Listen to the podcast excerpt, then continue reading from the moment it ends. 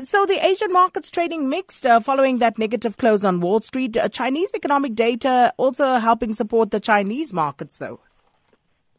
Yes, uh, Sakina, we're seeing the um, a mixed uh, bag in Asia. Um, the only market that's in the green is the Chinese uh, market. Uh, we're seeing the mainland China up slightly. We're seeing also Hong Kong up marginally, four tenths of a percent higher, where the Hong Kong, the Hang Seng is currently trading. Uh, but when you look at the picture in, in, in Japan, we're seeing some negativity there, uh, down seven tenths of a percent. Um, one one of the factors that is uh, making that uh, negative uh, trade in Japan is the stronger yen. Uh, the stronger yen uh, is hurting some of the exporters there. The uh, yen has strengthened quite um, significantly, aggressively against the U.S. dollar. Uh, it's currently trading around one um, one dollar um, one oh eight um, against the U.S. dollar. So strong appreciation there, uh, partly uh, you know to do with all these geopolitical risks. So we've seen some safe haven buying into the yen but also the weaker dollar. The dollar has been weakening against um, a number of uh, currencies.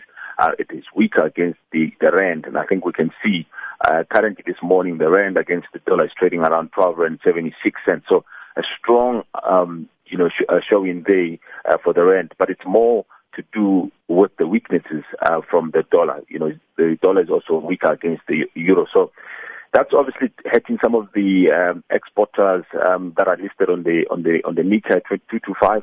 Um, we're also seeing some weaknesses, of course, uh, in Australia. There, uh, some disappointing economic data there in the form of GDP numbers in Australia, um, and of course that's uh, leading to some losses there. We're seeing the likes of BHP Billiton coming under pressure.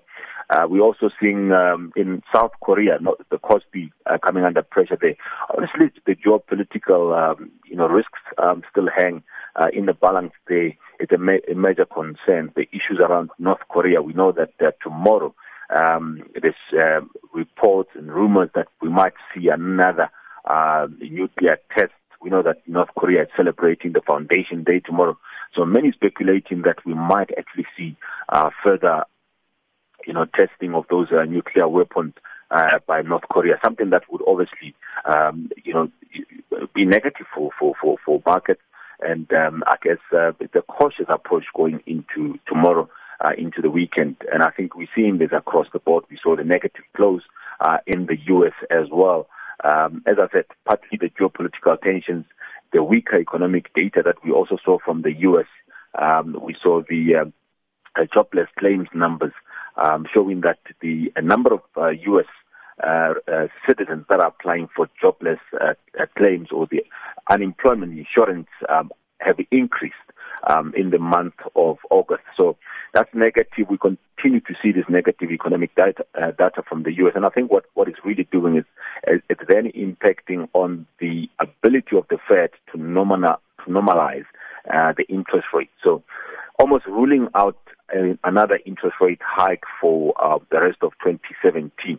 Uh, but of course, we will all, you know, see um, as, as how things unfold going forward. But we also know that um, they have natural disasters um, in the U.S. Um, now, Hurricane uh, uh, Irma, you know, causing a lot of problems um, in, and I believe it's now approaching Florida. So a lot of concerns there around the natural disaster and the impact that it's going to have in the U.S. economy. And that's why we're seeing the dollar currently weaker. The dollar index is currently sitting um, at a multi-year low.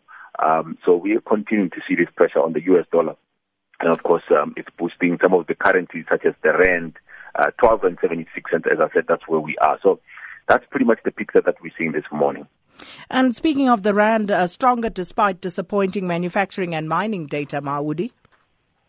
Yes, so as I said, I think um, a lot to do with not so much what is happening here domestically, but to do with what's uh, happening elsewhere, which is the weaker dollar. So, I mean, uh, ideally, we should have seen um, the rand depreciate, especially when when you get the numbers such as the manufacturing production, uh, you know, shrinking by 1.4 percent uh, year on year, which is the figure that we got yesterday. So given all these negative economic data, uh, the rand should have really been under pressure, but we are not. Um, and, and that's primarily because um, of the weaker dollar. So we also saw the mining production numbers are coming in and showing that um, for year on year in July, we've only increased by 0.9%. Um, so very low number following um, an upwardly revised 1.3% um, increase in June. So we continue to see the mining um, uh, sector, the mining sector that is really under, uh, not really growing um, as much as one would expect. Um, you know, we continue to see this um, slow, gradual uh, increase. However, it's not enough, particularly when you look at um, the fact that we need to grow the economy um, in order to to deal with some of the challenges that we have, such as uh, high unemployment. So it's a smaller increase. Um, you know, we're seeing some slowdown in the production of manganese ore. Um, it came out at 19.3% compared to about 26% um, this is now 19.3% is the figure for July compared to an increase of about 26, uh, 26.4% in June. So we are seeing some slowdown across all the, you know, the commodities. And um, this is obviously negative for, for, for the mining sector. And I think a number of things really. Uh, it's lack of investment in that particular sector. And also, I mean, we've got uh, the mining charter, which still um, still hangs in the balance, still being debated Uh, a lot of issues surrounding it. So a number of uncertainty in that sector is what's leading to all these negative numbers that we're seeing from the from the mining sector and the manufacturing sector. Well, thank you so much, Maudi Lentsoane, CEO of Lehumo Investments.